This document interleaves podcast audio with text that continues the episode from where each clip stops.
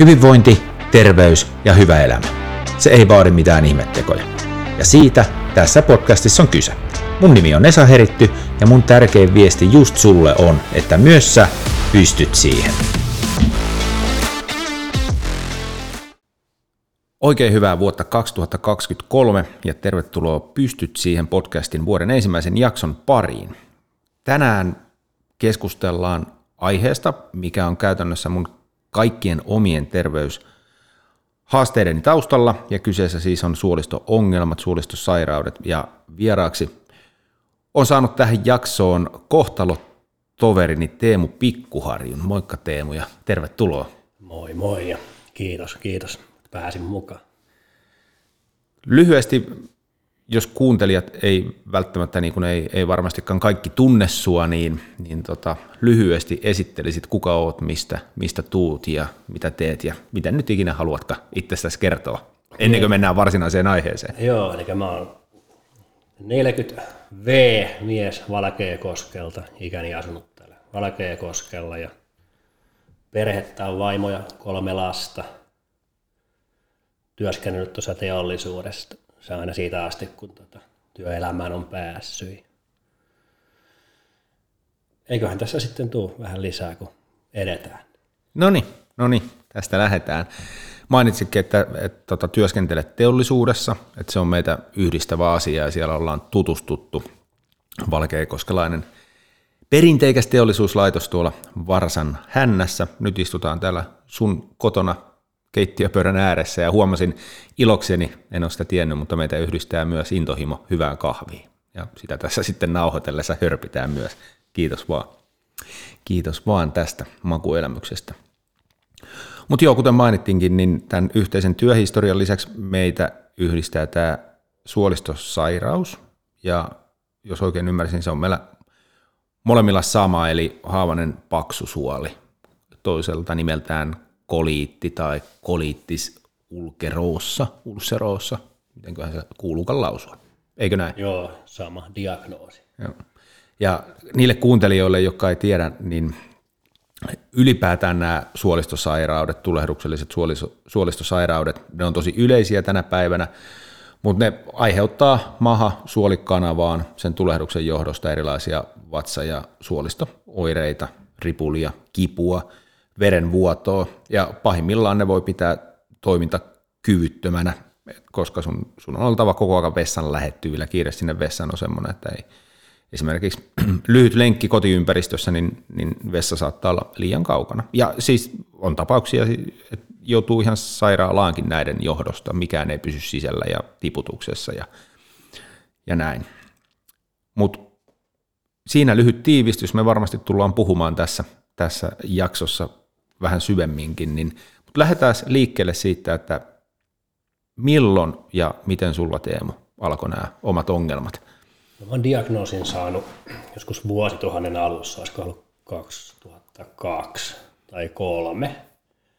Se alkoi sillä, että mä rupesin huomaan, että vessanpöntössä on ulosteen seassa verta. Ensin oli vain sitä verta, sitä että se joku ohimenevä oikku, kun saattanut kuulla, että semmoista sattuu. Mutta sitten kävi pidän päälle selväksi, kun meni ripulille ja tosiaan ei mennä pysyä enää niin kuin sisässä, niin ei ole kyse vaan siitä. Ja sitten mentiin lääkäriin ja tähystettiin ja sain haavaisen paksusuolen tulehduksen diagnoosi. Ja tota, sitten siinä huomattiin, annettiin tämä peruslääkitys. Ja, silloin huomattiin, että se ei sovi mulle, että se pahensi vaan oireita nämä asakoli pentasa dipentum. Samaan periaatteeseen pohjautuvat lääkkeet. Ja sitten mentiin pelkällä kortisonilla, siinä ehkä vuosi. Ja mä en tiedä, mä menin siinä sitten naimisiin vaimoni kanssa.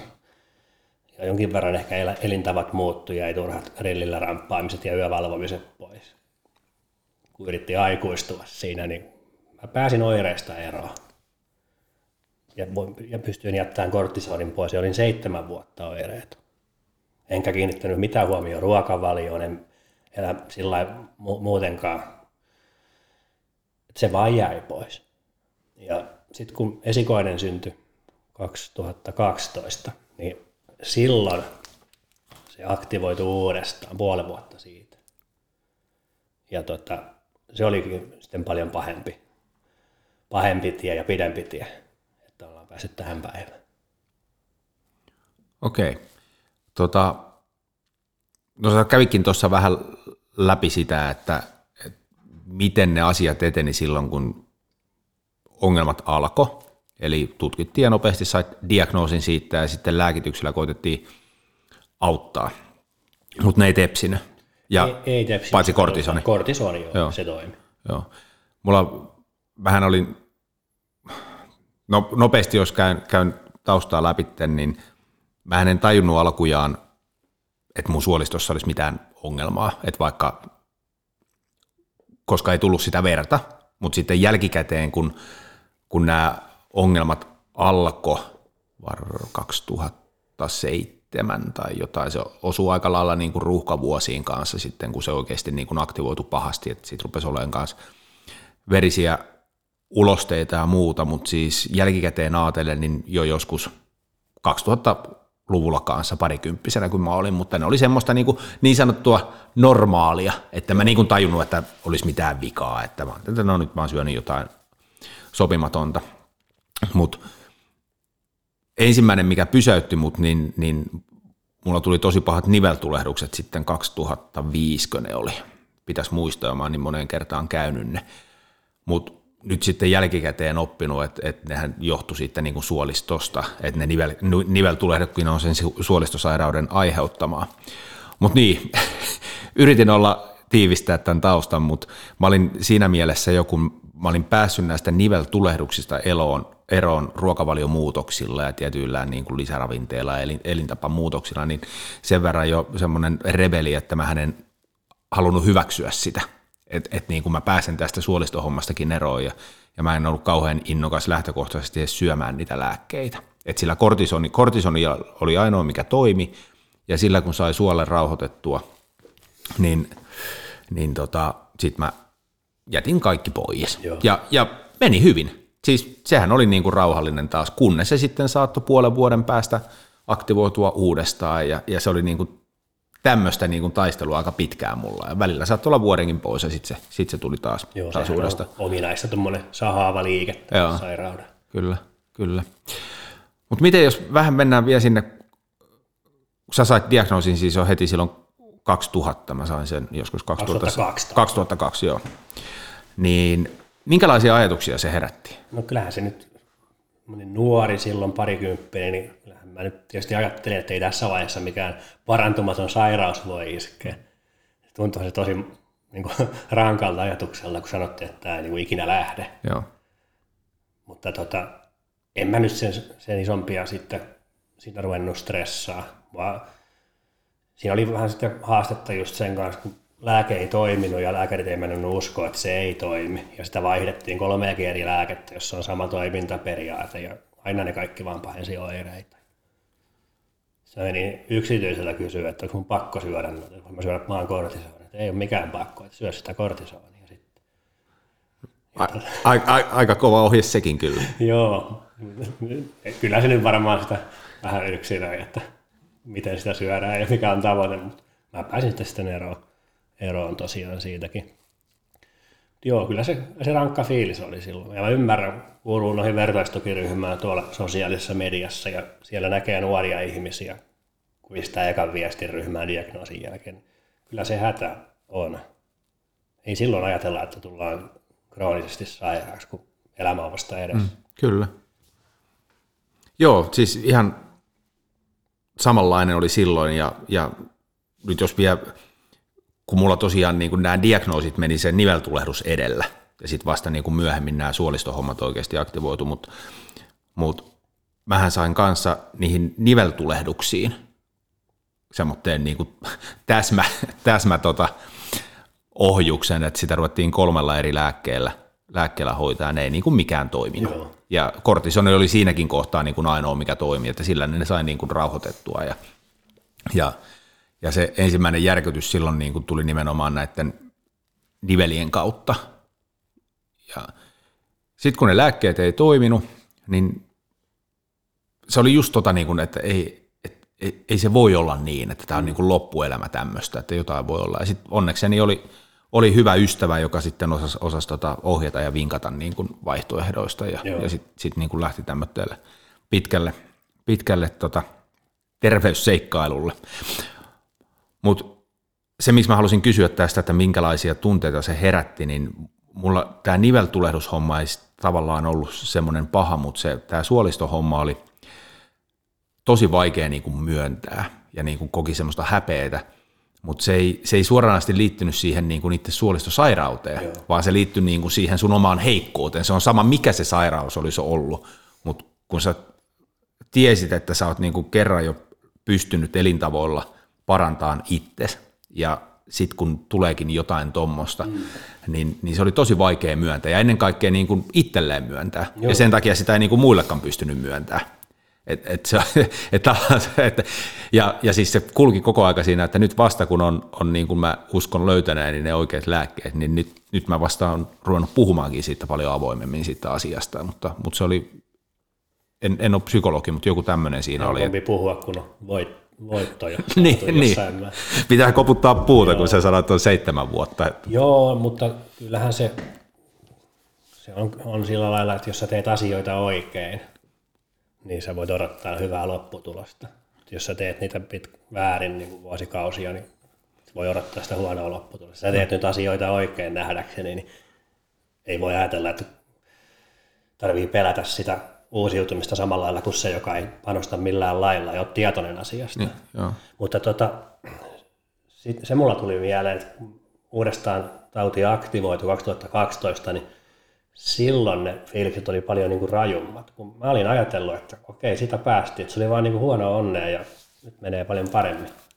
Ja mä, esikoinen oli syntynyt puoli vuotta sitten, siinä oli ollut ehkä sitten vähän kaikenlaista ressiä ja yövalvomista. Ja sitten oli syksy, virkahölkkä, oltiin kovia juokseen siihen aikaan ja vaimo on vieläkin. Vieläkin mulla se jäi sitten suolistosairauden takia se juokseminen virkahölkän jälkeen alkoi taas se. Mä menin jossain kebab-ravintolassa vessaan ja huomasin verta. Ja silloin se säikähdys oli vielä paljon isompi, kun muistin, mitä se voi olla. Mä olin aikaisemmin ollut kahteen otteeseen sairaalassa sen takia, kun mä menin niin heikoksi. Silloin ensimmäisen, kun mä diagnoosin sain siihen aikaan. Mutta tota, mä en sitten, mä halunnut jotenkin lähteä heti lääkäriin. Se oli jälkikäteen ajateltua vähän typerää. Mä niin kuin yritin kaiken näköisiä, just tämmöistä pikkusta säätöä, siirtyä gluteenittomasti, kokeilla maitoa pois, tehdä sitä, tehdä tätä. Ja se pikkuhiljaa niin kuin vaan paheni ja paheni ja paheni. Se oli 2014 vissiin, kun voi olla, että nyt menee vuosi ollut pikkusen väärin, mutta suurin piirtein 2014, kun mä menin sitten lääkäriin se lähti työterveydestä. Mä olin sinne saanut raahattua itteni ja hemoglobiini oli joku 90. Mä painoin 63 kiloa, 184 pitkä. Väliko, kysymys, mitä sä nyt painat? 81, 82. Joo, et pari, melkein parikymmentä kiloa. Niin, parikymmentä kiloa on tullut. Niin, sitten se kun vaan kysyi, että oliko sä tänne kävelle? Miten niin tulin, kun mä olin just duunissa. Kyllä mä tulin, muista edes mikä keissi se oli, jos mä sinne menin, mutta sitten se kiinnitti huomioon, että mikä sua jatka vaivaa. Mä että no joo, vähän ollut mahan kanssa kremppaa. Sitten se pisti saman tien tuonne kastrolle ja sitten tähystettiin ja lääkäri sanoi, että tämä, nyt, tämä koko vaksusuoli niin kuin ihan jauhelihaa.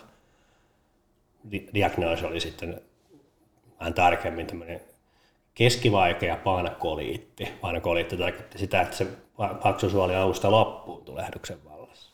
Okei. Okay. niin kuin sitten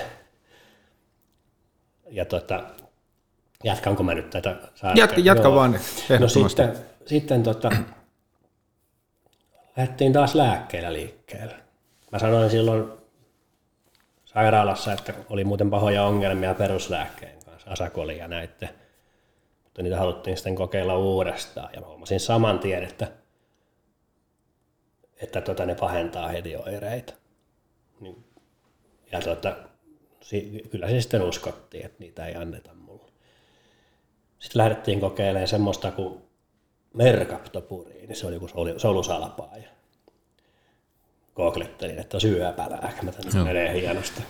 Mä, sori välikommentti, mä sain niihin niveltulehduksiin solusalpaa ja mullakin niin kuin saman, se niin kuin oli se iso, mikä, että ei. Joo, ei, olihan ei, ne kai 50 kertaa pienempiä annostuksia kuin johonkin syöpään vai vielä enemmänkin. Ei Mutta se... tiedän tunteen todennäköisesti, mitä sä Joo, ajattelit. siinä oli sitten kaikkea, että se laskee vastustuskykyä ja sitä ja tätä. Ja kortisonia meni koko ajan, ajan sitten, lähettiin neljästä kympistä laskea ja mä pääsin kymppiin. Sitten ne oireet aina räjähti niin pahemmaksi ja takaisin neljään kymppiin. Se oli oli rajua aikaa, siinä niin hampaat rupesi menee huonoksi ja näkö meni huonoksi. Niin kuin huomasi semmoista nopeata laskua. Ja tota, sitten no se merkaptopurinikan ei toiminut. Että se rupesi nostaa jotakin maksa-arvoja sillä lailla, että lääkärit sanoivat, että se täytyy jo lopettaa. Ja tilanne siellä suolistossa käytännössä paheni koko ajan. Ja sitten, sitten on tietysti nämä biologiset, mitä aina, aina tuota, tarjottiin, mutta jotenkin mä pelottiin, että mä haluan Sama. ottaa niitä. Sitten mä, mä sain rautainfuusioita tuolla Castrolla useammankin kerran. Yhdessä rautainfuusiossa joku hoitaja sanoi mulle, että ootko kokeillut semmoista SCD-ruokavalioa. Mä että no en ole kokeillut, mikä se on sitten, ei se, eihän tiedä, mutta kuuluu, että se joillakin auttaa. No ei se silloin vielä niin kuin innostanut, mutta sitten kun sanottiin, että nyt on joko biologiset tai puukko, että sä et tuon suoliston kanssa voi jatkaa. Sitten mä jostain mietin, mikä se SCD oli. Mä selvitin, mikä se on ja sitten vaimon suurella tuella ruvettiin miehen ruokavalioa uudistaa. uudistaa. Ja no se, mä huomasin, että kun mä aloitin sen sisäs, se on niin kuin voidaan palata kohta siihen, jos on tarvetta, mikä, minkälainen ruokavalio se on. Joo, Mä palataan ehdottomasti. Että, että se helpotti oireita. Kaikki se, kuinka paljon tarvii rampata vessassa ja minkä tasoisia ne oireet on, niin se, se helpotti sillä ruokavaliolla. Oireet ei lähtenyt ja kortisoni ei pystynyt heti lopettaa. Mä olin ollut siinä puoli vuotta, niin että ne sai jotenkin ylipuhuttua mutta tähän biologiseen. Että voit sä ruokavalioon se noudattaa – täytyy seinätä auttava niin toivotulla tavalla, niin kokeillaan biologista. Ja se oli sitten joku kesä 16 tai 17 tyyliä, kun kokeiltiin niin tämä Remikade. Siitä semmoinen halvempi versio, mitä sai kuin Remsima. Infliximapi, vaikuttava lääkeaine. Sitä sitten sai viisi kertaa sitä ensimmäisen tiputuskerran jälkeen siis ne suolioireet, ne oikeastaan loppu kuin seinään seuraavaksi päiväksi. Mä ajattelin, että veljet mikä lääke.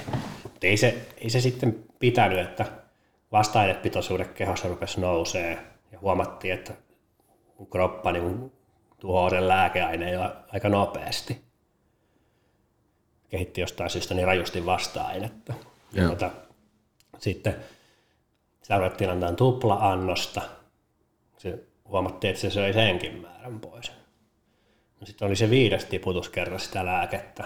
Ja olin kaksi minuuttia ehkä saanut sitä, niin tuntuu kurjalta. Turpos kurkku kiinni ja nousi kanallihalle. Ja mä taitoin sen letkunkin solmu, että ainetta ei mene yhtään enempää muuhun ja huusi, että nyt tuntuu pahalta. Lääkäri katsoi, että sä oot aivan punainen. Että mikä sulla on? Ja sitten sieltä tuli toinen lääkäri, että anafylaktinen reaktio. Siinä tuli niinku paskat housuun ja no. kaikki. Ja vedettiin antihistamiin ja kortisoni samaan torveen suoraan suoneen. Parin minuutin päästä oli hyvä olo. Sitten se sanoi, että sä et tule ikinä enää saamaan tätä lääkettä, tämä koko ajan loppuu tähän. No. Ja nyt ei ole sitten sulle jäljellä kuin tämä puukko, jos et saa, kun lääkkeet loppuu. Joo. Että en mä nyt sitä puukkoakaan vielä. Mä aloitin ne ruokavaliot, mä yritän sillä nyt mennä. No siitä meni vielä puoli vuotta. Niin mä noudatin koko ajan sataprosenttisen tiukasti sitä ruokavalioa, minkä mä olin aloittanut. Meni vielä puoli vuotta, mulla oli ollut mitään muuta kuin kortisooni. Niin mä huomasin, että se rupeaa pikkuhiljaa niin helpottaa. Mä pystyin lopettamaan kortisooni. Mä olin vähän semmoinen vainoharhainen, niin mä puukolla pilkoin niitä 5 milligramman kortisonin puolikkaita vielä pienemmiksi ja. ja tosi loivaa laskua, kun mä yritin päästä sitä eroon. Ja pääsin loppujen lopuksi lähempänä sinne joulua eroon ja pystyy alkaa syömään niin salaatteja, raakoja kasviksia, mitä en ole pystynyt syömään vuosikausia. Painoa rupesi tulemaan. Ja ei, kyllä se niin kuin, mä siinä uskossa olen, että kyllä se ruokavalion muutos oli se. Kato, jos se sairaus on kestänyt vuosikausia tulla, niin kun sä teet asioita väärin, niin yhtä lailla se voi kestää kuukausia, jopa vuosia lähteä, kun sä alat tekemään asioita oikein. Kyllä. Se suunta muuttuu, ei se niin kuin ole seuraava päivä, eikä seuraava viikko tai kuukausi välttämättä. Jollain voi olla. Mutta jos tekee asioita oikein, niin taipumus sitten siihen, että asiat menee hyvin. On, on. Joo, joo. Ja siis toi oli hyvä pointti, minkä sanoit, että kun tekee vuosia Joo. väärin, niin sehän siis niin kuin Joo. on todella, niin kuin sanoin omasta, omasta kokemuksesta, että, että kun jälkikäteen muisteli, niin se oli joskus parikymppisenä, kun oli jo niin kuin semmoisia juttuja. Mm. Mä muistan siis esimerkiksi, me oltiin futisjengin kanssa lenkillä, niin mä jouduin parisataa metriä ennen kuin päästään, niin kun me lähdettiin tuosta Valkeakosken uimahallilta, niin mä jouduin sitten paluumatkalla pysähtyä ravintola Apian vessaan, Joo. koska nyt ei niin kuin pystynyt enää, ja tämä oli niin kuin parikymppisenä, ja sitten Joo. diagnoosi tuli vasta seitsemän vuotta myöhemmin, Joo. että koko sen ajan Niin. niin kuin se on, on niin kuin ollut siellä. Ja toinen, mikä mä en nyt mene omaan ruokavaliooni, mutta sen verran sanon, että, että se gluteeni on mulle yksi, yksi niin kuin kaikista pahimmista, niin sen kanssahan mä tein monta kertaa sen virheen. Että mä olin siinä niin kuin matkan varrella gluteenittomalla ja kaikki oli hyvin. Ja sitten mä rupesin pikkuhiljaa niin kuin testailemaan. Mä en varmaan jotain pizzaa vaikka söi. Ja totesin, että eihän tästä tullut mitään. Ja sitten pikkuhiljaa Juu. niin kuin, niin kuin rupesin syömään enemmän ja enemmän gluteenia, ja sitten niin kuin tyyliin puolen vuoden päästä Juu, niin kuin tilanne sitä räjähti. mitään. Joo. Mutta, Ja sitten sitä ei niin kuin, siis tavallaan niin kuin näin jälkikäteen päivänselvä asia, mutta mm. sitä ei niin kuin, ei sitä silloin vaan uskonut, että mun tarvii kaksi vai kolme kertaa niin kuin, te, toistaa samat virheet. se, sen voi vielä vähän sanoa, mitä se elämä oli silloin niin kuin 2014-2015, kun oli hemoglobiinit alle sadan jatkuvasti ja elopaino oli olematonta. Niin tota, lapsia oli, oli siinä tullut jo toinenkin. Ja mä muistan semmoisenkin tapauksen, kun asuttiin Katajatiellä ja siitä esikoinen oli kerhossa, siihen on joku 500 metriä. Niin mä en sitä reissua pystynyt tekemään ilman, että se nosti kuumeen ja tuli tavarat housuun. Muutaman kerran yritin ja kotona oltiin sitten, vaihdettiin vaatetta ja kuumemittari näytti, että on lämmön puolella. Okay. Töissä mä yritin käydä. Välillä sattui mahaan niin paljon, että mä en saanut edes ovea auki, että olisi vessaan mennyt. Ja tota, siellä vaan leikkurilla painettiin menee.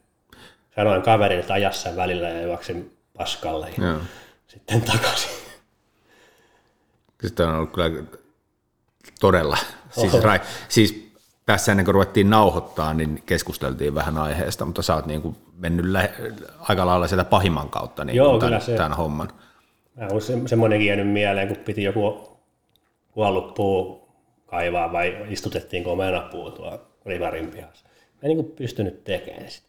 Vaimo kaivoi sitten sen puun. Ja siinä oli semmoinen, että nyt on miehekäs olo, kun rouva joutuu tuolla kaivuun hommia. Mä kattelen täältä ikkunan takaa, kun pystyisi pihalle menee kunnolla. Mutta vaimo on edelleen rinnalla. Oo, ja kyllä siis ollut mieletön tuki. Että Joo, tisa. käynyt kovan tien mun vierellä lävitse. Ja varsinkin yksi ruokavalioasioissa ollut, ollut niin tehnyt ruokaa silloin alkuvaiheessa, kaiken näköisiä jakso kokkailla mulle. Sitten minkin, kun mä oon vähän perso kaikelle makeelle sitten, niin se muistuttaa, että jos vähän lipsahdan, että muistan nyt Joo, järjen ääni. kyllä, kyllä. Mutta siis se oli, se oli tosi rajua ja kyllä se varmaan voi pahempaakin olla, mutta sitten oli niitä vatsakramppeja. Niitä ei ollut ihan hirveän montaa, mutta jokunen oli semmoisia, että oon vaan maannut kylpyhuoneen lattialla ja hiki valunut ja sattunut niin paljon, että miettinyt soittaako ambulanssin vai ei. Joo. Sitten se, se on jäänyt sitten aina, kun tämmöinen kramppikohtaus tuli, niin se jäi ehkä joskus viikoksi. Niin kuin hiljeni, hiljeni, hiljeni, hiljeni. Mä tunsin yöllä nukkuessakin niitä kramppeja siellä. Ouch. Siihen auttoi sitten joku, täm- pikkusen joku tämmöiset niin kuin eteeriset öljyt, kun hieromahaa jotain piparminttua. Ja niin vähän niin kuin helpotti sitten. Joo. sitten mutta kyllä semmoinen oireiden skaala on käyty lävitse. Mutta tämäkin on hyvä, kun sanotaan, että tämä sairaus on semmoinen, mikä ei näy päälle päin, niin nyt jälkikäteen, kun siis on ollut tietoinen, että sulla on ollut, Niin. ollut näitä juttuja aikaisemminkin, mutta, mutta se, että ne on alkanut jo tollon, mm. niin eihän se niin kuin töissä esimerkiksi näkynyt millään tavalla sillä niin kuin päälle päin, jos ei sitten tietysti varmaan ne, jotka oli niin kuin koko ajan Kyllä, sun niin kuin ne lähimmät työkaverit ja muut Leikkurilla sen huomasi, mutta varmaan huomasi, mutta mm. kyllä me miehekkäästi töitä tehtiin, ettei sitä varmaan sinä huomannut. Sairauslomiakaan ei ollut hirveästi. joo. Vältin sitä lääkäriä. Jälkikäteen ajateltu, että mitään järkeä ei ollut. Nyt pistää itsensä kuntoon. Semmoinen tuli tuossa äsken mieleen, piti näistä, kun me puhuttiin paljon lääkkeistä, puhuttiin niin kuin tablet-pillereinä syötävistä solusalpaajista mm. ja mu- muista lääkkeistä ja sitten nämä biologiset lääkkeet, niin niillä kaikillahan on sama, sama tota, periaate, eli siis ylipäätään autoimmuunisairaus, mikä tämäkin on kyseessä, niin siinä kehon oma immunipuolustus meidän oma immunipuolustus hyökkää meitä itseämme vastaan, mm. ja näillä lääkkeillä pyritään vaimentamaan sitä immuniteettia, Juu. jotta sitten niin kuin nämä oireet olisi olis pienempiä, eli rauho- rauhoitetaan, vaimennetaan kehon oma immuniteetti, jolloin se hyökkäyskin kehoa kohtaan vaimenee. Et se on se toimintaperiaate, ja se on niin kuin mulla semmoinen ollut, että mä en ole ikinä sitä ymmärtänyt, että eihän se noin voi mennä. No siinä ei ole hoideta kyllä niin kuin sitä syytä. Mm. Juuri näin. Et se on aika lailla erikoista peukaloimista joo. Mutta sä sanoit tuossa jo, että, että lääkkeet ei toiminut. Ei. Et, et se varmaan oli niin kuin yksi iso syy, miksi sä lähdit niin kuin miettimään muita vaihtoehtoja. Mutta oliko, oliko sulla jotain muuta syytä sitten, sitten siihen, että mikä sai sut miettiä vaihtoehtoisia? No kyllä se melkein, melkein se ajatus oli, että en mä halunnut sitä puukkoa, Joo. koska se on peruuttamaton asia. Ja kyllä mä olin niin kuin lukenut, lukenutkin paljon juttuja ja sitä, että on kuullut, että ihmiset pääsee ihan luontaisin keinoin. Ja sitten se, että keho osaa parantaa itseänsä, jos sanot sille työkalut. Olin paljon lukenut siitä, sitä, että tässä kropassa on, on niin kuin viisautta ja kykyä jos sille antaa niin kuin ne mahdollisuuden. Mä jotenkin haluaisin kokeilla sen. Joo. Antaa tälle kropalle mahdollisuuden. Mä olin niin miettiä sitä sillä, että mä oon niin tietyllä tapaa vuosikausia niin kuin, tehnyt pahaa omalle kropalle. Vienyt siltä työkaluja, tiedätkö, mm. hyvinvointiin, ottanut pois mahdollisuuden tulla toimeen niin, että se on tuossa kunnossa.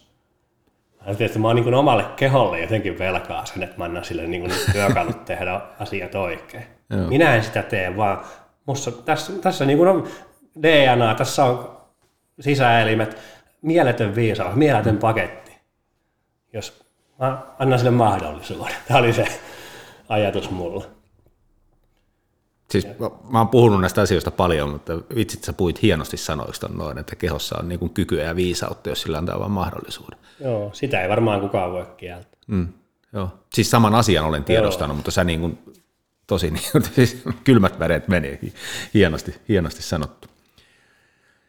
Tota, mutta joo, siis siitä se lähtee, että niin kuin ymmärtää sen, että, että siellä on, on niin kuin tämmöinen potentiaali. Semmoinen vertauskuva, mitä on tullut käytettyä, käytettyä ei se valitettavasti toimi, to, to, toimi silti, vaikka sen niinkin olisi sanonut, mutta, mutta jos nyt otetaan miehet, mm. toki niin kuin näiden asioiden kanssa kaikki, kaikki voi kamppailla, mutta miehet tietää tasan tarkkaan, mitä öljyä heidän autoonsa kuuluu pistää. Juu. Ja, ja ne, on, ne on todella tarkkoja siitä, että ne sinne menee vaan ja ainoastaan oikeita öljyä oikea määrä. Mutta sitten niin kuin omasta suusta lapataan kaikkea paskaa sisään. Niin no. Et niin kuin se jotenkin, ja, ja sitten vaikka mä oon sanonut tämän, sanonut tämän niin kuin moneen kertaan, niin ei se, niin kuin, ei se niin kuin liikuta. Ei sitä niin kuin ajatella.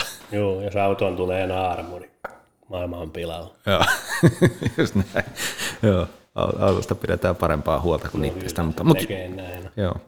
Mutta kyllähän se, tämä Mervi Lepistö, joka on mua paljon auttanut ja hänen kanssaan keskusteltu näistä asioista, niin hän on miehensä kanssa sanonut näin, kun on ovat hoitaneet paljon ja auttaneet ihmisiä, että, että kuoleman pelko on se, mikä niin kuin saa tekemään elämäntapamuutoksia. Että sulla se oli nyt se puukon pelko sitten, niin kuin mikä oli se lopullinen niitti. No kyllä, mutta... siinä varmaan se kuolemakin tietysti. Ja toki kun on perheellinen, niin kyllähän siinä oli sitten se, että mun pakko, mä haluan olla läsnä mun hmm. perheellä. Joo. Mä haluan olla niin kuin sivussa. Kyllä. Mä mukana pelissä. Niin kyllähän sekin varmaan on ollut iso vaikute, millä sitä saisi niin itsensä kuntoon. Oliko tämä ruokavalio nyt sitten se, niin kuin se sun juttu, vai teikö se jotain muita muutoksia? Se oli se juttu. Joo. Kyllä mä nyt tämmöisiä perus niin kuin vitamiinijuttujakin rupesin miettimään. Se nyt menee mun niin kuin samaa. Joo. Selvitin vaikka joku D-vitamiini, luin tieteellistä näyttöä siitä, että millaiset tasot pitäisi veressä olla, että se suojaa niin kuin akuutin vaiheen uusiutumiselta. Ja rupesin sitten pitää huolen siitä, että D-vitamiini on veressä riittävästi. Joo. Tämmöisiä, mutta se ruokavalio on varmaan se niin kuin isoin. No miten tämmöiset asiat kuin stressi tai liian vähäinen lepo tai uni. Sä teet vuoro, tai teit vuorotöitä, mutta sä teet edelleen vuorotöitä. Joo, että, en mä, siis, se, siis mä oon unta ruvennut miettiä vasta nyt. Saanut tuommoisen älysormuksen, okay. joka tylytti mun yöunia ja sitä laatua voi sieltä sitten katsoa. Sitten mä oon nyt vasta ruvennut miettimään mm. niin sitä unta. Mä en osaa, täytyy tunnustaa, että mä en osannut sitä niin kuin silloinkaan ajatella. Ja mä, en mä ole sillä ehkä hirveän stressaavaa tyyppiä. Saatan mä sellainen jäädä jotain asioita hautoon, hautoon ehkä, mutta niin kuin yleisesti ottaen aika semmoinen tefloni, että asiat kyllä luikahtaa pois mun päältäni. No niin, joo. No mutta se on vaan, vaan ja ainoastaan etu, niin. etu sitten tämän asian kanssa. Joo. Että, se on niin tietoisesti tämä ruokavalio, mitä mä rupesin työstää. Joo. Työstään sitten. Joo. Mulla on se, että toi, et, tavallaan niin kuin henkisesti kestän stressiä. Mä muistan, että mä ikinä niin kuin olisi ollut sellaista tilannetta, että mä kestäisi sitä. Hmm. Mutta se mun täytyy myöntää, että niin kuin vatsaan se niin, vaikutti. Että et tämmöinen termi kuin vatsalla jännittäminen, niin mä niin kuin on ainakin kuulunut siihen joukkoon. Et en tiedä, nykyään niin kuin monestakin syystä ei enää mm. ole semmoisia tilanteita, mutta siis niin kuin, Joo. Et, et se on semmoinen itsellä ainakin Joo, no ollut. kyllä mä tuon tunnistan. Niin. Vatsa on kyllä sitten saattanut reagoida niihin tilanteisiin. Joo. Et se, ei nyt mennä sen syvällä, mutta ylipäätään, että jos sun vats, sä niin kuin jännität sun vatsaa, Joo. niin ihan tällainen niin kuin maalaisjärjellä ja loogisesti ajateltuna, että kyllähän se silloin se suolisto siellä niin kuin ei ole optimitilanteessa, mm. Kun sen pitää niin kuin olla rentona ja saada liikettä, että Joo. ylipäätään liikkuu. Mutta ei mennä siihen. Mennään siihen sun ruokavalioon, koska mä, mä, mä oon siis testannut, en edes tiedä kuinka paljon niin kuin erilaisia ruokavalioita ja juttuja, mikä toimii ja mikä ei, mutta, mutta puhutaan nyt tästä sun SCDstä, niin Joo. avaatko sen? Eli se SCD tuli sanoista Specified Carbohydrate Diet. Ja voidaan suomentaa, että valikoidut hiilihydraatit. Joo. Ja sen perusajatus on se, että kaikki pitkäketjuiset hiilihydraatit jätetään pois. Siitä syystä, että ohut suoli joutuu tekemään töitä pilkkoakseen nämä pitkäketjuiset hiilihydraatit imeytyvään muotoon. Ja sitten kun suolisto on sairas, niin todennäköisesti ei kykene tähän. Ja paljon näistä pitkäketjuisista, moniketjuisista hiilareista pääsee paksusuolen puolelle pilkkoutumattomin. Ne ei sitten imeydy missään. Ja siellä on suoliston bakteerikanta, joka sitten fermentoi. Ja siitä syntyy kaikenlaista niin toksiinia ja maitohappoa ja ties mitä, kun suolisto hoitaa ja pilkkoo mm. nämä moniketjuiset hiilarit, hiilarit siellä suolistossa, bakteeristopilkkoa. Ja tota, sen, sen ruokavalion kehitti aikanaan semmoinen amerikkalainen Elaine Kotschal, sen tähden, kun hänen tyttärellä oli just koliittisuulusserossa. Se rupesi niin kuin, lukea biokemiaa ja kaikkea tämmöistä. Ja jatko vähän jonkun toisen lääkärin niin kuin, puolivalmista työtä. Kirjoitti semmoisen kirjan kuin Breaking the Vicious Cycle. Ja se on just se Vicious Cycle, että meidän tota, me lapataan sinne suolistoon jatkuvasti sitä pilkkoutumatonta hiilihydraattia ja bakteeristo fermentoissa ja aiheuttaa sinne valtavat toksiini- ja myrkkyryöpyt, mikä mm. tuhoaa sitten suoliston seinämät ja saa aikaan sen autoimmuunireaktion. Hmm. Eli se ikään kuin tiede ja aja, a, teoria ja ruokavalion takana on tämmöinen. Joo. Ja kyllä se on auttanut todella monia, kello on kroonin tauti ja koliitti, ja mä lukeuduin sitten niihin, ketä se auttoi, auttoi selkeästi. Joo, Joo tuostahan, no on, on monta eri teoriaa, mutta tuohon on pakko tarttua, kun sanot, että kun se tuhoaa sen paksusuolen ja, ja ne seinämät, Joo. niin siellähän käy niin, että se suolihan rupeaa vuotaan, että sieltä Joo. näitä mainitsemia toksiineja pääsee meidän elimistöön, Juuri ja se näin. sitten laukaisee sen niin kuin, niin kuin kuuluukin. Et, et jos, jos sun niinku suolesta vuotaa toksiineja elimistöön, niin, niin kyllähän sen kyllä, elimistön immuniteetti kuuluukin reagoida silloin sillä tavalla. Ja se on silloin tulehdus. Mm, juuri näin. Et, et mentiin, mentiin vähän tota tieteellisempää kuin, kuin olin odottanut, mutta ihan hyvä, ihan hyvä, Joo, hyvä tämäkin avata. se idea sitten. Ja käytännössä mitä mä rajasin pois, niin ei välttämättä niin kuin ihmisille sano, mikä on moniketjunen hiilari ja mikä on yksiketjunen. Eli vaikka glukoosi ja fruktoosi on semmoisia yksiketjuisia, mikä imeytyy suoraan. Niin kuin tiedetään, sä pystyt urheilusuorituksessa ottaa glukoosia ja se imeytyy. Ei sun suoliston tarvitse tehdä sille mitään muuta kuin ottaa vastaan. Mutta sitten otetaan niin viljat, riisi, peruna, tällaiset asiat, maissi, tämmöinen pöytäsokeri, niin ne on tämmöisiä disakkarineja tai moniketjuisia hiilihydraatteja, joille sun suoliston tarvii tehdä tämä pilkkomisprosessi ensin. Siellä on entsyymit, hieno systeemi, mitä niin kuin, siellä pitäisi olla läsnä, että pilkkoutuminen tapahtuu. Ja sitten kun se ei tapahdu, niin seuraa ongelmia. Ja tosiaan, kyllähän se, niin kuin, jos ajattelet suomalaista kahvipöytäkulttuuria ja ylipäätänsä, niin, mm. niin olihan se niin täys mullistus menin kahvipöytään, niin tässä, tässä ei ollut mulle yhtään mitään. Joo. Oli niin kuin Tuttu tunne tuokin. hetki banaani mukana sitten. Sitten vedin mustaa kahvia ja banaania. Joo. Kyllähän sitten, sitten minä oppi leipomaan mantelijauhosta ja tämmöisistä, kun suolisto kesti. Ja ylipäätänsä se, niin kun ajatellaan suomalaista niin kuin la, ruokalautasta, niin siitä jäi se hiilihydraatti pois, riisi, peruna. Tänäkin päivänä syön vielä sillä, että mulla on puhdas liha ja kasvikset. Joo. Ei ole sitä hiilihydraattia. Kyllä. Aluksi piiputti, en mennyt niin jaksaa, kun tottunut saamaan keho energiaa sitä hiilarista, mutta jotenkin se on oppinut varmaan sen ottaa sitä proteiinista ja rasvastakin, enpä tiedä. Ei viiputa enää. Joo, Joo mä en, en tiedä ihan tarkkaan, mutta siis kun itsehän aika lailla samankaltainen niin kuin ruokavalio kuin sulla, vaikka siis mä en ole SCDllä, mutta siis tämä ketogeeninen ruokavalio Joo, on se nyt, on hyvin niin likällä. Mit, mitä mä noudatan, että, että silloin joskus aikoinaan olin, olin, no siis joo, karppasin jossain kohtaa, mutta on sieltä niin kuin tullut vähän tämmöiseen niin kuin lähemmäksi, tai enemmän niin kuin hiilihydraatteja sallivaksi, mutta, mutta toi ketogeeninen yhtä, yhtä lailla sehän tulee siitä, että keho menee ketoosiin. Joo. Ja silloinhan se nimenomaan ottaa rasvasta sen energian. Joo. Ja, ja sitten taas, no nyt mennään taas vähän yksityiskohtiin, mutta, mutta jos sä syöt paljon hiilareita, mm. niin silloinhan se energia otetaan ensisijaisesti niistä mm. hiilareista. Ja silloinhan rasva on sulle pahasta. Mm. Sittenhän se rasva niin kuin rupeaa kertymään. Mutta jos sä syöt vähän hiilareita, niin sitten niin kuin se rasva, keho rupeaa ottamaan energiansa rasvasta, ja sehän on paljon pitkäkestoisempaa niin, energiaa.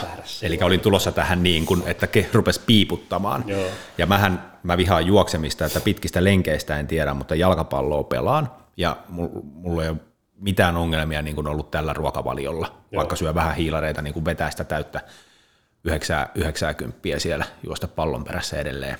Niin no, ehkä mä en nyt en juokse täysiä, mutta, niin. mutta kumminkin pointti siinä, että et, et se on niin kuin ihan harhaluulo, että energiatasot ei Joo, riittäisi. ei se pidä ja mä niin sitten, sitten rupesin syömään paljon hedelmiä, Joo. paljon banaania ja muita hedelmiä, missä on kyllä sitten hedelmäsokeria että, nopeita hiilihydraattia. Mä olin niin kuin vu, useamman vuoden sillä 100 prosenttisesti tällä SCDllä. Mutta nyt on seurannut, että jos on pystynyt vähän lisää sitten 100 prosenttista kauraa, kauraleipää, missä ei ole mitään niin kuin isompia lisäaineita. Mm laktoosilta maitoa siinä, siinä määrin, että pystyy kafelatteja tekemään. Mm.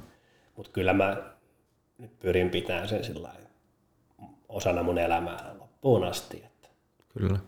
Joo, joo ei, ei ole varmaan halua palata, palata No vanhaan. ei, ei ole kyllä se, se oli niin, niin opettavainen kokemus siinä mielessä. Pakko tota jakaa tuostakin vinkki, kun sanoit sataprosenttinen kauraleipä, niin tämä ylipäätään kun kaupassa käytte, ja jos haluatte hommata sataprosenttista kauraleipää, niin kannattaa tarkastaa se tuote sisältö, koska jos siinä paketin päällä lukee kauraleipä, niin se ei tarkoita sitä, että se on sataprosenttista kauraa. Ei, kyllä sillä voi olla siis kaiken näköisiä niin fruktoosisiirappeja. Semmoisia juttuja, että okei, tää on leipää, että mitäs mä tässä on ostamassa. Sitten on muutamia tuotteita, missä ei ole tämmöisiä, tämmöisiä fruktoosisiirappeja sun muita. Niin ja siis jos markkinoidaan kauraleipänä, niin, siellä saattaa siis olla vehnäjauhojakin. Ihan niin, No joo, kyllä, Niin, niin, kyllä. et- Et, joo. Kyllä siinä sitten, jos on se niinku ihan täysin kauraa, mm. on nyt jossain muutama tuote se. Mutta sitten se, mikä SCDssä oli myöskin, myöskin tota, niin, niinku E-koodit, joo, kaikki aromin vahventeet ja emulkointiaineet. Jos ajatellaan vaikka emulkointiaine, niin tarkoitushan on, on se, että se pitää vaikka jonkun kerman semmoisena tasalaatuisena. joo, Va- vaikuttaa, että se ei klimppiin. Me ei jaksa ravistaa sitä. joo. Niin tota, mitä se tekee sun suolistossa? Eikö se tee siellä sen sama?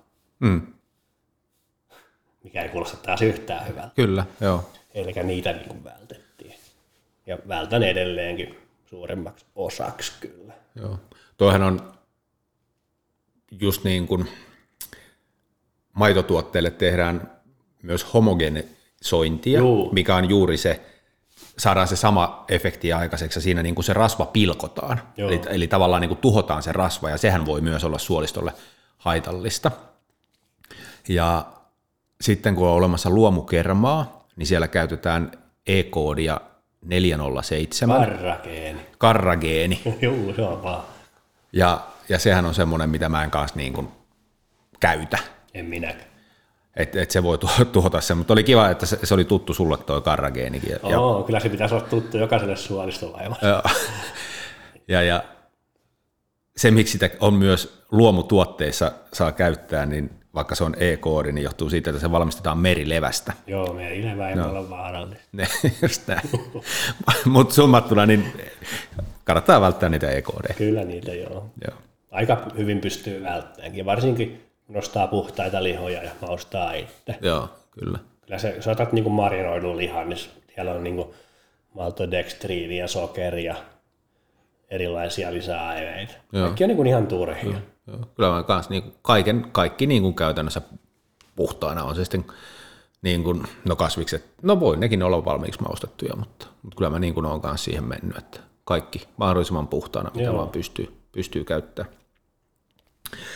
Tota, mutta joo, tämä oli hyvä avaus tuosta SCDstä, eli nyt jos vielä tiivistän tässä näin, niin ohutsuoli ei pysty pilkkomaan kaikkia hiilareita, Joo. jolloin niitä kulkeutuu paksusuoleen, ja paksusuole ei ole tarkoitettu siihen tehtävään, joten niitä menee sinne kokonaisina, ja sitten sen seurauksena siellä rupeaa tapahtumaan asioita. Ää, Mainittit muutamia näitä pitkäketjuisia hiilareita, oli perunaa ja riisiä ja, ja maissia ja viljat.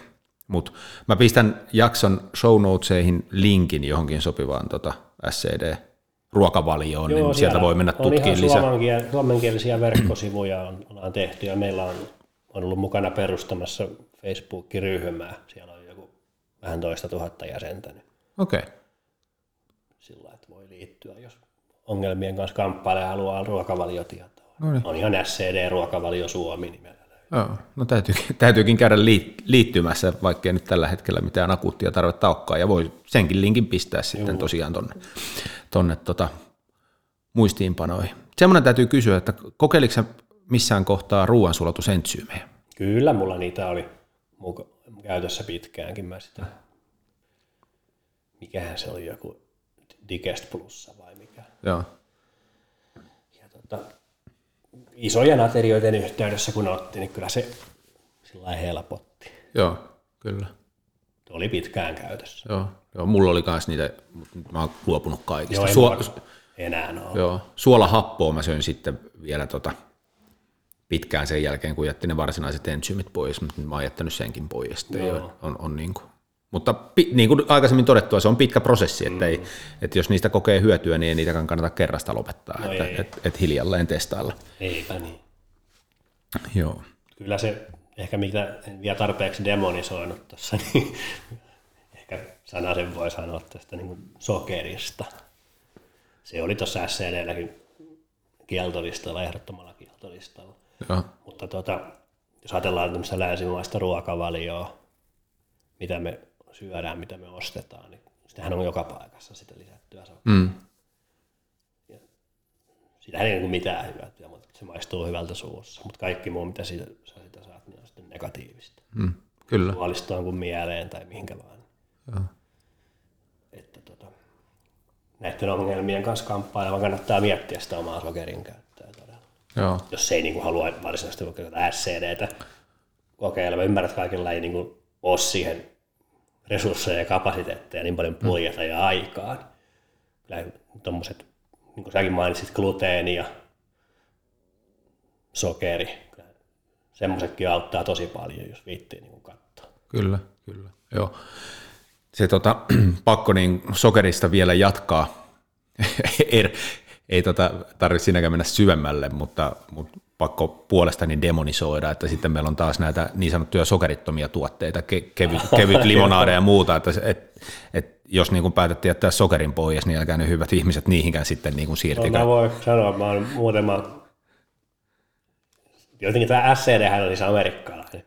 Amerikkalaisen ihmisen tekemä, niin siinä on sitten tämmöinen, mitä, mitä me suomalaiset nauretaan, siinä on tämmöinen yksityiskohta, että semmoinen diettisooda tai laittikola kerran viikossa.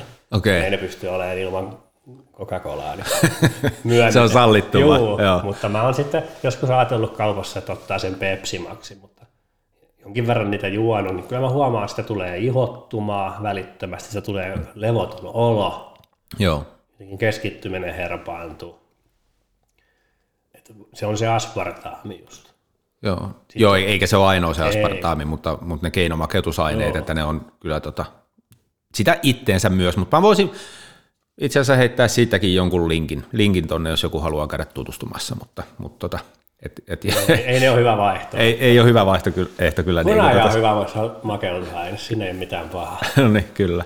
Ja vaikka siitäkin kotimainen hunaja. Kotimainen hunaja. sitä ei ole tuhottu. Tota, mutta tuossa alkuun mainittiin näistä suolistosairauksista. Me ollaan nyt niin kuin aika paljon puhuttu omista kokemuksistamme ja toivon mukaan enemmän, enemmän sun kokemuksista, että en ole liikaa, liikaa mennyt omaani. Mutta nämä on, alkuun totesin, että nämä on kasvanut tosi paljon ja ne luokitellaan kansantaudiksi.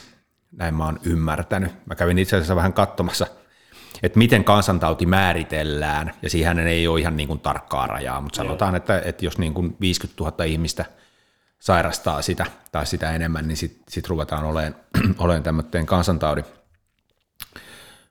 rajoilla, mutta mut minkälaisia ajatuksia se niin nyt herättää, että et näistä on tullut näin yleisiä, ja mistä se niin johtuu? Me ollaan tietysti vähän syytä käyty läpi, mutta Oo, joo, kyllä mä, mä kuulun paljon kansainvälisiin vertaistukiryhmiin. Niin siis, jos lähdetään katsomaan niin geneettinen alttius, ehkä meillä on semmoista. Hmm. Se otetaan juutalaiset, ja siellä vielä semmoinen ryhmä kuin askenassi juutalaiset. Se on, mä en nyt osaa sanoa tarkemmin, mutta he on tämmöiset ihmiset, jotka ku- kuuluu tämmöiseen geneettiseen ryhmään, itse sanonut. Heillä on niin kuin valtava geneettinen alttius saada mikä tahansa IPD-sairaus.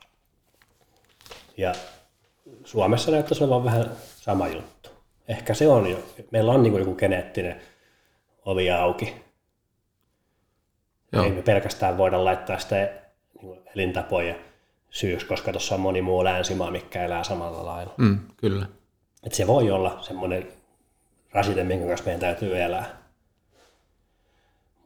Mutta nyt oli mielenkiintoinen tutkimus, se oli se viime viikolla, kun on just näitä uusia tapauksia ja nuoria ja lapsia, kenelle on diagnoosi annettu, niin huomattu, että löytyy samalta alueelta, samaa ikäryhmää. Joo, mä itse asiassa joo, saman bongasin. En, en lukenut sitä niin kuin Sehän antaumuksella, mutta joo, huomasin Joo, tämän saman. sehän on sitten taas oikein mielenkiintoinen tutkimuskohde, mutta sitten näin jossain toisaalla, kun puhuttiin suurtalouskeittiöiden tiskikoneista ja huohteluaineista, mm. niin tota, yleensä semmoinen huohteluaine, mikä saa niinku astia kiiltää, niin kyllähän se jättää niihin astioihin pinnan. Joo, kyllä. Mä rupesin heti miettimään, että voiko siinä olla niin kuin yhteys, kun jotkut käyttää sitä vaikka kouluruokalla, jotkut ei. Mm. Mitkä tahansa tämmöiset Kyllä. asiat, kemikaalikuormat, mitkä kohdistuu johonkin tiettyyn alueeseen, saattaa niin olla vaikuttamassa. Kyllä, ihan Ja totta. tota, sitten on monelta kuullut sitä, että liiallisten antibioottien käyttö on laukassut sen oman sairauden. Joo. Joo, toi, siis antibiooteista tässä nyt rönsytään tosi paljon, mutta siis nehän, siis toinen asia, mä en tiedä, onko sä käyttänyt maitohappobakteereja. No, joo, käytin. Niin. Mä tein joskus itse jogurttia, minkä mä hapatin, että siinä oli runsaasti. Joo. Mutta mut siis se niin kun siellä paksusuolessa, niin siellähän pitää olla, olla tota oikea bakteeritasapaino ja nimenomaan niitä oikeita, hyviä, hyviä maitohappobakteereja. Ja, mutta sitten jos siellä ne huonot, huonot bakteerit saa vallan, niin sehän aiheuttaa kanssa ongelmia. Mutta yhtä kaikki siis antibiootti, niin se tappaa bakteeristoa. Se ei kysy, onko se hyvä vai huono se No juuri tämä. ydinpommi sinne. niin. Se on täsmää se, mikä, mikä tuhoaa Niin, kaikki, no. kaikki Sitten kun bakteerit. niitä nyt on vanhemmakin menee hakemaan, että tullaan korva kipeä mun lapsella, mä menen hakemaan, saanko mä antibiootin. No mun täytyy tunnustaa, että mä aina pit, viimeiseen päälle niin venytin sitä mun lapsilleni vaikka. Joo, ihan sama. Kyllä sitä sitten, jos tilanne sitä vaatii, niin en kuulu sellaisiin, sellaiseen ryhmään, joka täysin kieltää. Antibiootilla on tasan tarkkaa paikkaa, se on pelastanut ihmishenkiä. No joo, ehdottomasti. Mutta tota, sitäkin voidaan käyttää väärin, liian keppoisin perustein. Joo, joo, ei niitä niin kuin liian helpolla Ei, missään kyllä, nimessä kyllä voi suositella. Sitten se korva, korvakipukin lähtee todennäköisesti ilmankin sitä. On, on. Ja onhan sitä onneksi niin kuin ruvettu vähentämään niin kuin On, just on. tästä syystä, ettei niitä enää, ja, mutta varmaan li, riippuu tosi paljon lääkäristäkin, että Mutta mähän on itse vetänyt varmaan niin kuin kaikki nämä altistavat. Mä söin ihan surkeasti silloin nuorempana ja sitten oli joku tämmöinen aknelääke, mikä roakuttanut kohtalotovereilta niin kuin kuulla, että suuri osa on vetänyt sitä ja se nimenomaan vaikutti, että tulee IPD sitten mahdollisesti. Joo. Niitä antibioottikuureja on tosiaan, niitä varmaan on vältetty lapsena. kyllä.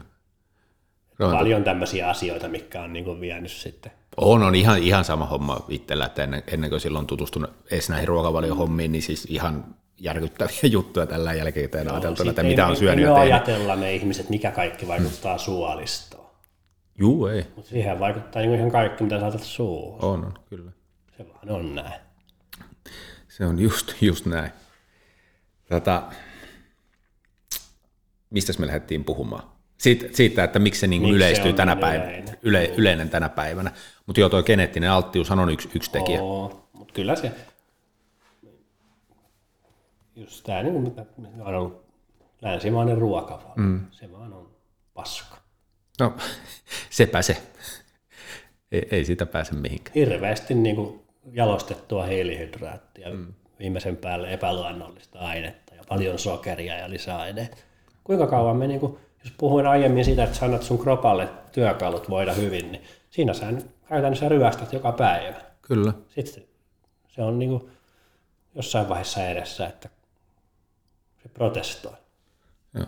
Mähän siis tota, järkytyksellä, oikeasti niin kuin järkytyksellä seuraan tätä hommaa. Mulla ei ole siis kasvisruokavalioa vastaan yhtään mitään, mutta se, kunhan se periaate, siis itse en tu sille menemään, mutta kunhan se periaate on siinä sama, että se on niin kuin puhdasta Joo. kasvisproteiinia.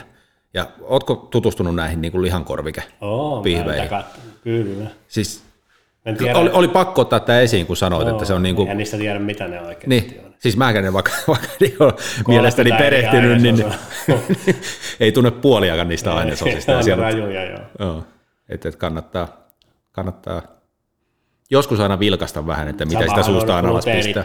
tuotteetkin, jossa On, joo, ihan totta. on siellä hyviäkin, mutta sitten on paljon semmoisia, että saadaan niin kuin se siltko, mikä ilman vehnää on vaikea saada, niin siinä on sitten ihan kaiken näköistä. Kyllä, kyllä. Joo. Tota,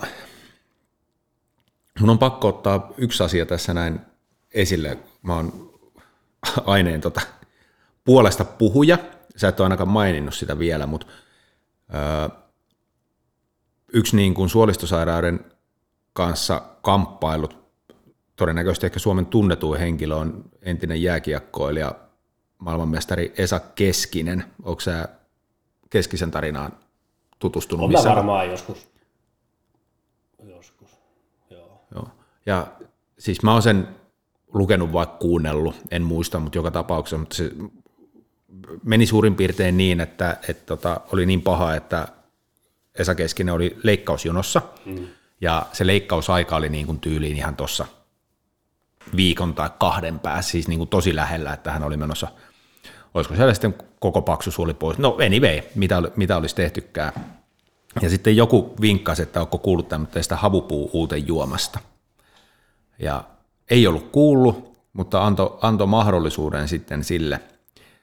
Ja hyvin nopeasti sen jälkeen, kun Essi rupesi, rupesi tota, juomaan sitä havupuu uuten juomaa, niin, niin suolisto rupesi osoittaa rauhoittumisen merkkejä ja hän säästyi sitten leikkaukselta. En tiedä sen tarkemmin, onko Esa Keskinen tehnyt mitään muuta, mutta se, miksi mä halusin nostaa tämän esiin, niin mä oon itse huomannut, että mä oon sitä, se ei ole niin kuin, tavallaan mä en halua ajatella, että se on se juttu, millä mä niin kuin pysyn kunnossa, mutta sillä on paljon niin kuin positiivisia terveysvaikutuksia. Ja sitten muutamalle, jolla on ollut, ollut täsmälleen sama sairaus, on sitä vinkannut ja ovat juoneet, niin on myös huomannut pelkällä sillä niin kuin juomalla, että se on niin kuin saanut sen suolen rauhoittua. Mutta onko tämä juoma sulle tuttu? Oo, mä sitä juon. No niin. Itse asiassa just niihin aikoihin, kun, kun sitä SCDtäkin aloittelin, niin mä otin sitä tueksi. Kyllä mä useamman ison pakkauksen sitä tuolta Joo. paikallisesta hain. Varmaan oli itse se toi kiekkoilijan tarina, mikä siihen motivoi. Mä ajattelin, että sitä haittaa voi olla. Kyllä Joo. sillä varmaan on ollut Joo, paikkansa. kyllä. Joo, sehän siis valmistetaan tota, ran, nimenomaan rannikkomännyn kuoriuutteesta. Eikä se olisi kauhean paha. no siitä vaan kuuluu vähän erila- Jaa. muitakin mielipiteitä, mutta omasta mielestä se ei Joo, ole, niin kuin, se ei ole, kyllä se ihan, Kyllä voi ihan rohkaista, että voi ottaa niin kuin tueksi. joo.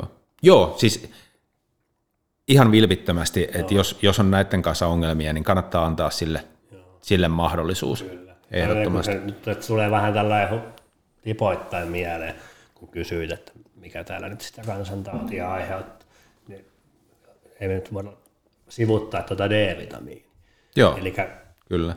me asutaan tämmöisessä maassa, missä meillä on sitä pimeää aikaa tosi paljon. Sitten meidän suositukset on jotain 5 tai 10 milligrammaa päivässä. Vai mikrogrammaa. Joo. Niin tota, mun täytyy vetää itse 150, että et se pysyy tasolla 125 nanomolia litrassa. Joo. Mikä taas on tutkitusti huomat, to, todistettu, että se suojaa koliitin akuutilta vaiheelta. Paljon sä sanoit? 125 Joo. nanomolia litrassa. Joo. Mä vedän siis satasta viitenä päivänä viikossa. Joo. Ja viimeksi kun mitattiin, en nyt muista mitä se oli, mutta pitkälle päälle sata kumminkin. Joo. Ja, ja sitten tähänkin se oleellinen pointti vielä, varsinkin jos on suolisto-ongelmia, niin, niin se määrä, mitä sä vedät, niin sehän ei vielä tarkoita yhtään mitään, koska kaikki, todennäköisesti, tai siis kun sulla on suoli tulehtunut, niin se kaikkihan ei imeydy. Ei se sillä lailla. että- Et senkin takia sitä tarvii ottaa Joo. enemmän kuin... Et, et, Sitten meillä on se ajatus, että se on se aurinko, että kesällä ei tarvitse ottaa, mutta sitten mä tunnen ihmisiä tuolta vaikka Floridan auringosta, amerikkalaisia kohtalotovereita. Tiedätkö sä, kuinka paljon siellä on aurinkoa? Ja Joo, niiden joo, D-vitamiinitasot, ne on alhaiset, jos ei ne ota purkista. joo, Et se ei ole mikään aukoton, että kun aurinko paistaa. Se ei välttämättä kuule auta. ei, ei ole joo. Et jos haluat Joo, kyllä mä syön kesälläkin ei, sitä dietä. päälle, niin pidä huoli siitä, että sun D-vitamiinitasot on. Joo. joo, ja siis, se mit, siis ainoa keinohan on mitata se. Mitata se. Ja sehän ei ole kauhean paha edes, sen pystyy, no tietysti nämä hyvinvointiliikkeet tarjoaa sitä palvelua, mutta ihan mun mielestä tämä FimLabbi, Onko ne 40 ollut ainakin joskus? Mä muistelin sitä 25 euroa, mä olisin viimeksi katsonut. Että, Sitten että, kyllähän sä saat sen, tai mä ainakin Castrolla saanut Labrojen yhteyteen, ja nyt, nyttemmin sitä on saatettu katsoa kysymättä. joo, kyllä. Koska ei se niille iso vaiva, jos verikokeet otetaan kuitenkin. Joo. Joo, ja siis tämähän ei ole siis ainoastaan mikään suolistokysymys, vaan tutkimusten mukaan D-vitamiinilla on ö, todettu olevan vaikutusta kaikkiin tunnettuihin Joo, sairauksiin. se on, se on aina kun luet, näin suojaudut siltä, suojaudut siltä tai tältä sairaudelta, niin aina, aina D-vitamiini. Joo. Mutta on se ihme aina. Oh, kyllä. Et, ja ainoa tapa varmistaa, että sitä on riittävästi, niin tota, käydä mittauttamassa. Oh. Ja sä sanoit, että tämän 120 Niin. on, on niin kuin raja koliittia vastaan, mutta mut se, muistaaks, mä en nyt muista mikä on suositus, mutta olisiko se vaikka 50, mutta mä oon sit tämmötteeseen päätynyt, että siis sen pitää olla vähintään 80, jotta haluaa niin kuin, Joo. siis per, tämmöinen niin kuin perusterve ihminen. Kyllähän niin, se toksi, toksisuuden raja on jossain 300. Mm. On mulla ollut joskus joku 270. Kyllä lääkäri kysyi siltä, paljonko säästää oikein. Sitten mä itse ajattelin, että nyt menee liikaa. Mulla on siis mitattuna parhaimmillaan se taisi olla 190. Joo. Joo. Yes. Hyvä, mutta siinä tuli jo pari, pari hyvää pointtia ja, ja muistutuksena sekä d että tähän havupuutejuomaan, että tämä havupuutejuoma siis se vaikuttaa niin kuin nopeasti, mutta ei kannata niin kuin tyytyä kumpaankaan, vaan se todellinen syy siihen sairauteen, tautiin, niin se on jossain syvemmällä, niin kuin tässä on käyty mä, läpi. Mä en osta sitä ajatusta, että on vain yksi mekanismi siellä takana tai yksi syy. Niitä voi olla, niin kuin, ne on henkilökohtaisia. Vaikka SCD, se auttaa vaikka kroonipotilaista niin noin 70 prosenttia. Mm. Kolitissa se voi olla vähän pienempi. Kyllä. Niin se kertoo, että se mekanismi ei välttämättä ole täysin sama. Sitten joku vetää havupuuteen juomaan eikä välttämättä muuta. Mikä si- siinä olisi ehkä vähän joku eri mekanismi, mihin se iski. Kyllä. Kyllä se on monimutkainen asia. On. Mutta me ollaan monimutkaisia kokonaisuuksia me ihmiset. Mut tästä päästiinkin hyvin hyppään sitten, on puhuttu paljon niin ruokavaliosta, mutta mit, mitä sun niin kun elämään muuten kuuluu? Miten sä selvästikin sä kuitenkin ajattelet sun niin kun hyvinvointia ja terveyttä, niin mitkä on periaatteessa sun niin tämmöitteet niin kun kulmakivet siinä, tai, no. tai miksi ne kutsutaankaan tämän ruokavalion lisäksi? No en mä tiedä. Silloinhan mä pystynyt, mä olen ennen työ juostiin paljon. Mä juoksin puolikkaita ja pirkkaa ja rouva sitten koko maratoneja. Mutta se, se oli osa elämää se liikunta ja oli hyvä kunto. Sitten se romahti moneksi vuodeksi. Mä en ole juoksuharrastusta aloittanut. Nyt kaveri kysyi puolikkaalle kesällä. Ehkä täytyy sitten ruveta juoksemaan, jos aikoo sen vielä päästä. Mutta kyllä niin tämmöinen kehonpainoharjoittelu ja rymyäminen kaiken näköisten painavien esineiden kanssa on lähellä sydäntä. Että nämä on jotenkin... Kahvakuul- kahvakuulia ja muovirullia. Niin, ja on tommonen, tein viime kesänä tuommoisen steelmeissin, mitä mä oon pyörittänyt, se on hieno kapistus. Mutta se, se, ajatus, että mä otan nyt takaisin ne vuodet, mitkä mä menetin. Joo. Tykännyt nyt sitten kunnolla reuhtoa, Kyllä. käyttää tätä kroppaa. Joo. reenailla. Kyllä sitä, sitä, sitä hyvinvointia ja hyvää mieltä tulee. Toki nyt, niin kuin aiemmin mainitsin, niin hyväksynyt sen tosiasian, että tämä kroppa tarvii sitä unta ja lepoa. Heti kun sitten illalla on se väsymyksen tunne, niin sitten on mennyt nukkuun. Joo.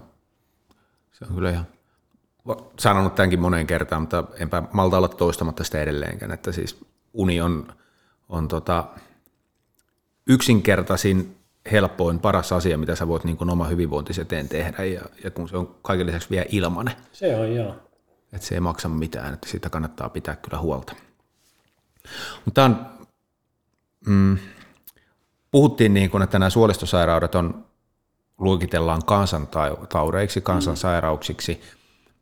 Mä lainan vähän niin kuin puhutaan elintapasairauksista, ja, ja niin kuin sä sanoit, että antibiootit on ihan todella kova lääke, niillä on pelastettu ihmishenkiä, mm. ja ylipäätään niin kuin lääketiede on pelastanut ihmishenkiä, että ei niin kuin mikään semmoinen, että niin kuin tyrmättäisiin, että ka- tiedätkö, niin kuin vastakkainasettelu. Mm.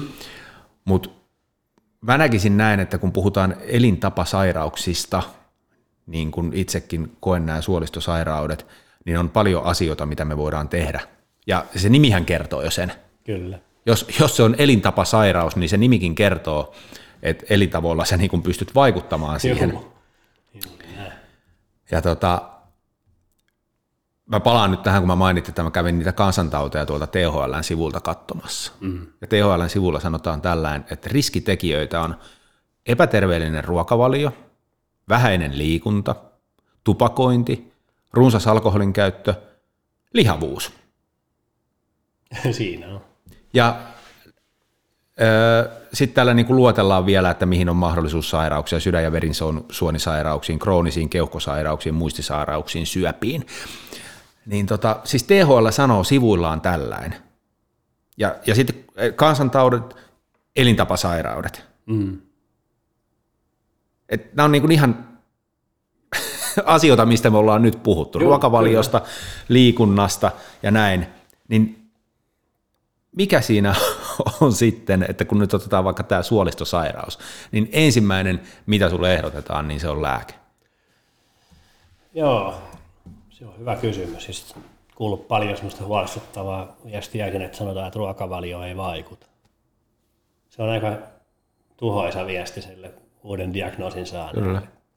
Mutta tota, ehkä niin kuin, jos ajatellaan englannin kielen, kielen lääkäri, niin sehän on medical doctor, mikä kertoo sen, että sen, sen työkalu on medicine, mm. lääketiede. Kyllä.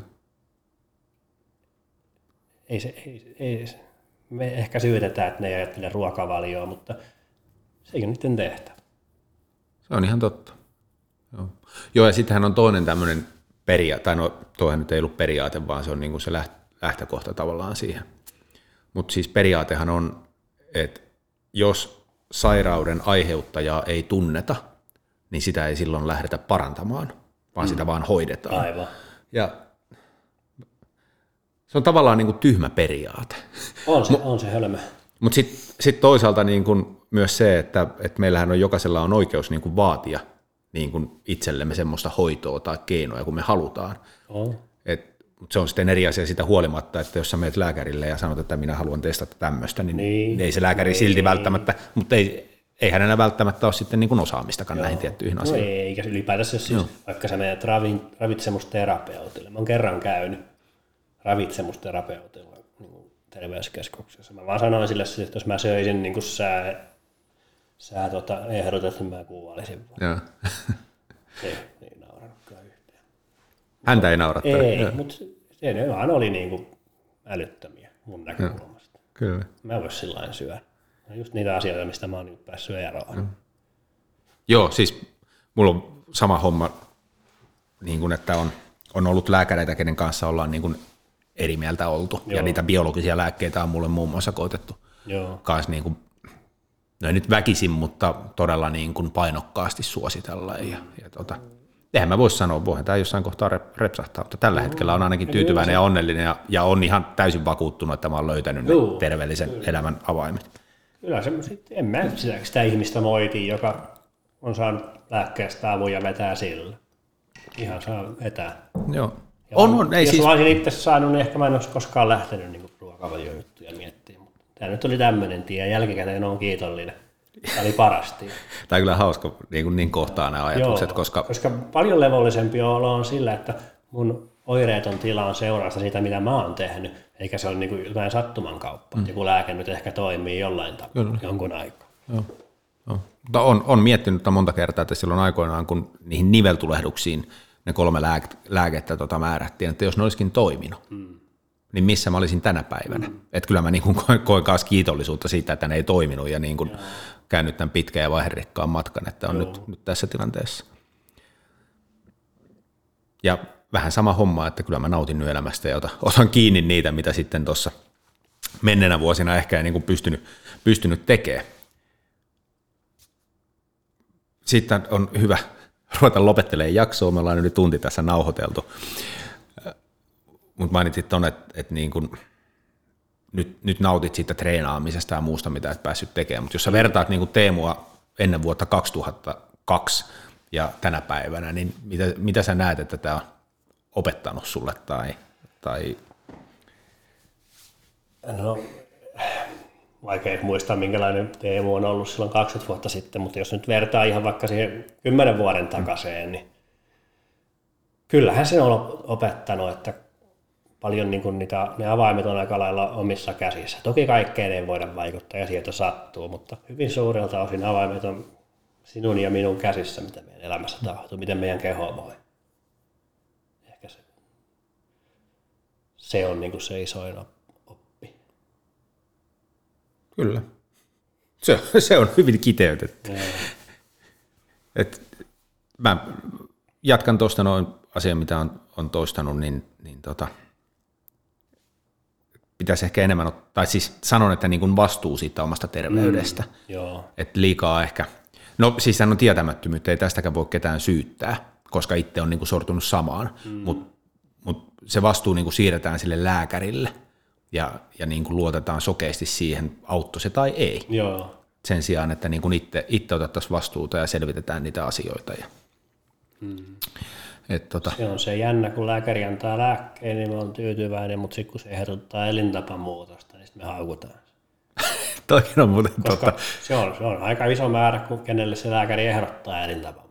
Pitäisikö nyt pikkusen miettiä syömisiä ja Joo. olemista ja elämää. Joo, Ruokaa, mitä sattuu ja alkoholikulutus ja tupakointi. joo.